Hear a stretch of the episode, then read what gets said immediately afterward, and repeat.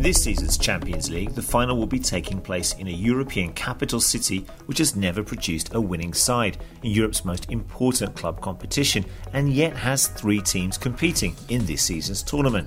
It's a city with 13 full time professional clubs, yet only three of them have ever won the English title. We are, of course, talking about London.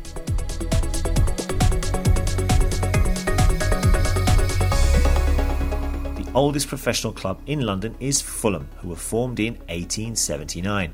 They were soon followed by Tottenham in 1882, by Arsenal in 1886, 1895 saw West Ham's birth, and in 1905 Chelsea were founded.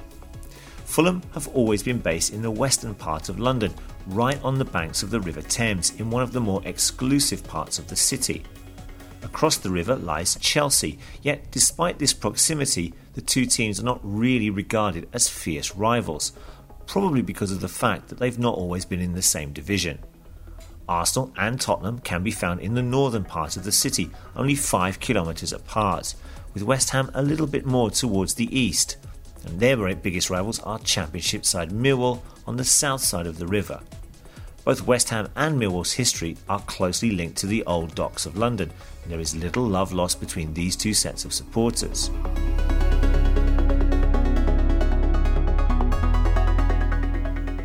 Of course, there are other big rivalries, with West Ham fans not really liking Tottenham, Tottenham not liking Chelsea, and since the two teams have become part of the Big Four, there's a mutual dislike between Arsenal and Chelsea.